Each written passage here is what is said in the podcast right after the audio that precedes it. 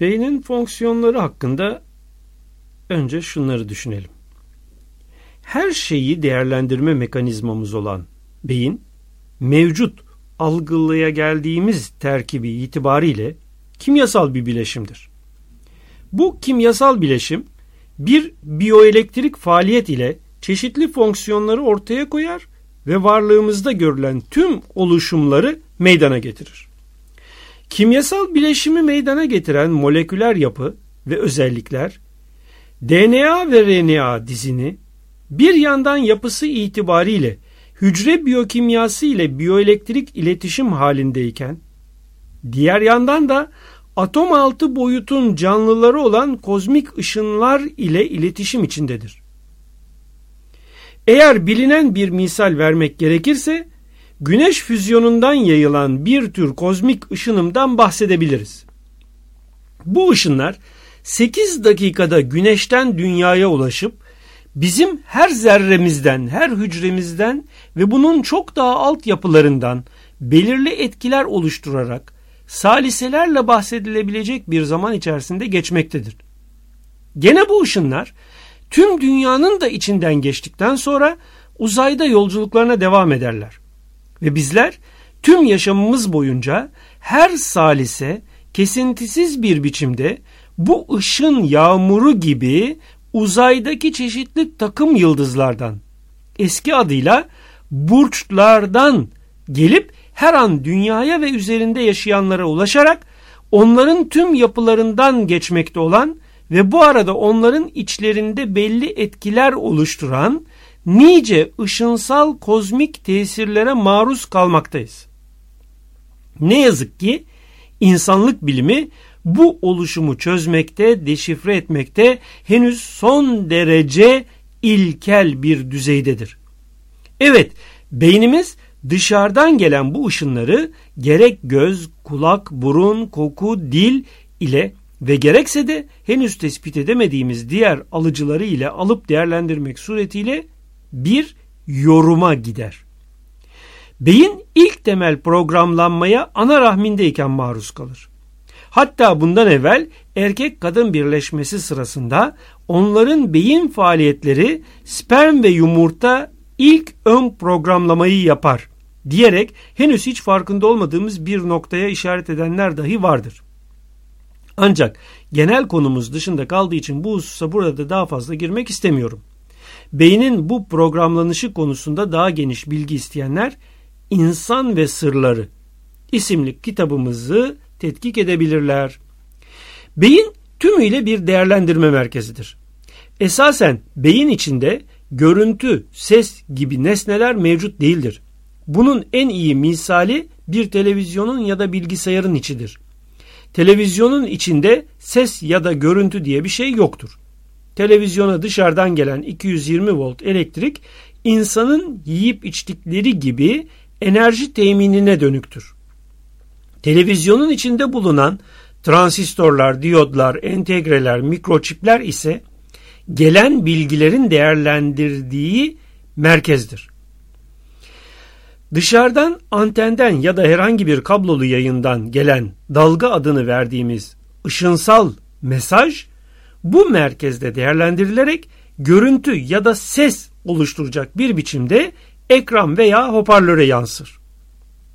Beyin de aldığı gıdalarla, glikoz ve oksijenlerle yaşam enerjisini temin ederken güneşten yayılan hayat enerjisi olan canla beslenir ve gelişir. Bu arada beyinde oluşan tüm faaliyetler ışınsal yapıya çevrilerek ruh adıyla bilinen bir tür hologramik ışınsal bedenimize yüklenir. Daha önce detaylı bir şekilde İnsan ve Sırları isimli kitabımızda yazdığımız üzere bireysel ruh yani kişilik sahibi ruh ana rahminde 120. günde oluşur. Ki bu yüzden 120. günden itibaren çocuk aldırmak dinde çok büyük suçtur. Melekut ve evrenin kendisinden oluştuğu esas ruh ise tasavvufta ruhu azam ismiyle bilinir. Evren var olmadan önce var olan ruh budur ki ilk yaratılmış varlıktır.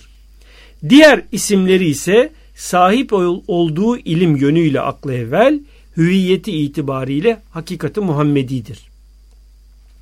Ruh konusunda şimdiye kadar kitaplarımızda yazdıklarımızdan daha fazla bir şeyi burada yazmak istemiyoruz. Çünkü maalesef bu konu kolay kolay hazmedilemiyor ve bir takım cahiller Hz. Muhammed'in bile bilmediği ruhtan sen nasıl söz edersin diyerek bizi ithama kalkışıyorlar. Oysa Kur'an-ı Kerim'deki size ruh hakkında az bir ilim verilmiştir hitabı İslam dinini kabul edenlere, tasdik edenlere değil Yahudileredir. Nitekim değerli İslam alimi ve velisi İmam-ı Gazali İhya Ulumuddin isimli kitabının birinci cilt Rub'ul İbadet bölümünde ruh konusunda şöyle der. Yoksa sanma ki Peygamber Efendimiz ruhun hakikatini bilmiyordu. Zira ruhunu bilmeyen kendini bilmemiş olur.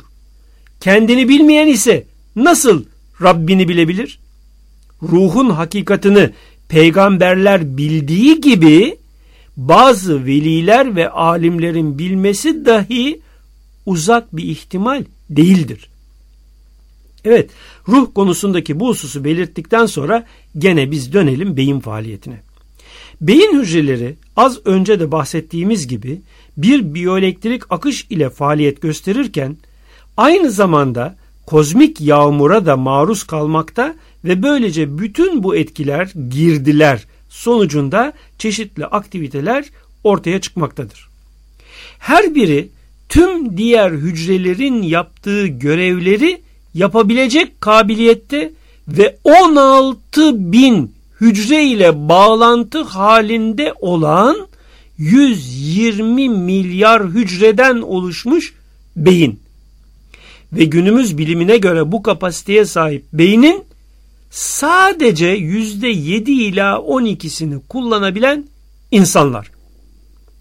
Biz bu yüzde yedi ile 12 arasında değişen oranı kullanırken gerçekte kelimelerle ifade ettiğimiz pek kolay olmuyor beynimizde. Mesela görüyoruz diyoruz oysa beyinde görüntü yoktur. Gerçekte beyin içinde görüntü yoktur. Beyin içinde sadece hücreler arasında bir biyoelektrik akış, bir frekans iletişimi söz konusudur. Kozmik yağmur ile de etkilenen beynin küçüklükten itibaren aldığı çeşitli programlar istikametinde yaptığı değerlendirmeleri biz görüyoruz demişiz. Görüyoruzun gerçek ifadesi beynimizin değer yargısıdır. Bir diğer ifadeyle görüyorumun anlamı algılıyorumdur ve gerçekte doğrusu da bu ifadedir. Çünkü görme aracı ve kapasitesi değiştikçe algılama da değişir. Algılamanın getirdiği değer yargısı da değişir. Esasen beyin bir yönüyle çeşitli frekanstaki çeşitli dalgaları, kozmik ışınımı değerlendirerek programı istikametinde yorumlayan değerlendirme mekanizmasıdır. Beyin bu değerlendirme ile birlikte tüm verileri ve bir yandan bir tür hologramik ışınsal bedene yüklerken diğer yandan da tıpkı bir radyo vericisi gibi gücü nispetinde dışarı yayar. Bu dışa yayılan dalgalar her kişinin kendi beyin şifresine göre sanki bir kitap gibi atmosferde muhafaza olur. Eğer bunu alıp çözebilecek bir cihaz geliştirilebilirse kişilerin tüm yaşamları bu dalgaları çözecek cihazın ekranında da seyredilebilir. Nitekim kıyametten sonra herkesin bütün yaptıklarının yazılı olduğu kitapların havada uçuşarak herkesin eline geçeceğini belirten dini kaynaklar ruhtaki bu dalgaları çözücü özelliğe de ayrıca dikkati çekmek isterler. Evet, çok düşük bir kapasiteyle kullandığımız beynimizin algılama gücünü arttırabilmek iki şekilde mümkündür. Ya beynin beş duyu aracılığıyla algılama kapasitesini genişletecek yeni araçlar geliştirmek ya da beyindeki ekstra algılama devrelerini belli çalışmalar ile ki bunların başında zikir gelir devreye sokarak bunları güçlendirmek. İşte bu durumda göremediklerimizi görür hale gelecek. Yani algıladığımız sahayı genişletip güçlendirmiş olacağız. Esasen burada çok iyi anlamamız gereken husus şudur. Beyin dıştan gelen çeşitli dalga boylarındaki kozmik ışınları ve onlarda mevcut anlamları alır ve programlanışı sırasında bilgilendirilmediği konularda algıladıkları olsa dahi onları değerlendiremez. Ayrıca kendisinin açılmamış alanlarının değerlendireceği sayısız dalga boylarını dahi değerlendiremez. Oysa gerçekte her biri ayrı bir mana ihtiva eden evrendeki her bir dalga boyu ışın sürekli olarak beynimizi bombardıman etmektedir. Ne var ki biz bu mesajları çözebilmemiz, bu canlı anlamlı varlıklarla iletişime girmemiz mümkün olmamaktadır. Ve eğer anlatabildiysek tüm evren her kesimiyle tamamen canlı şuurlu bir varlık halinde yaşamına devam etmektedir. Algılayabilene ne mutlu. İşte tamamıyla sayısız dalga boylarından, ışınlardan, kuantlardan oluşmuş evren ya da evren içre evrenler eğer o boyutun algılama aracıyla bakabilirsek gerçekte tek bir tekil yapıdır. Ve bizim de hayal dediğimiz şey işte bu ışınsal kökenli yapıdır. Ve gerçekte bizler dahi ışınsal varlıklarız.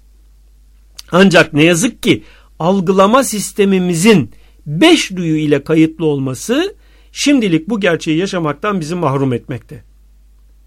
Evet, yapı tek bir tekil yapı ve gerçekte tüm zerreler birbiriyle ilintili durumda olduğu için her bir yoğunlaşma ve aktivite hiç düşünemediğimiz bir noktadan bambaşka şeyleri etkilemekte ve harekete geçirmektedir.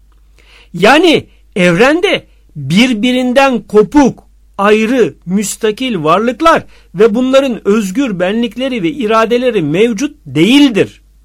İşte kader denen olgu bu husustan kaynaklanmaktadır.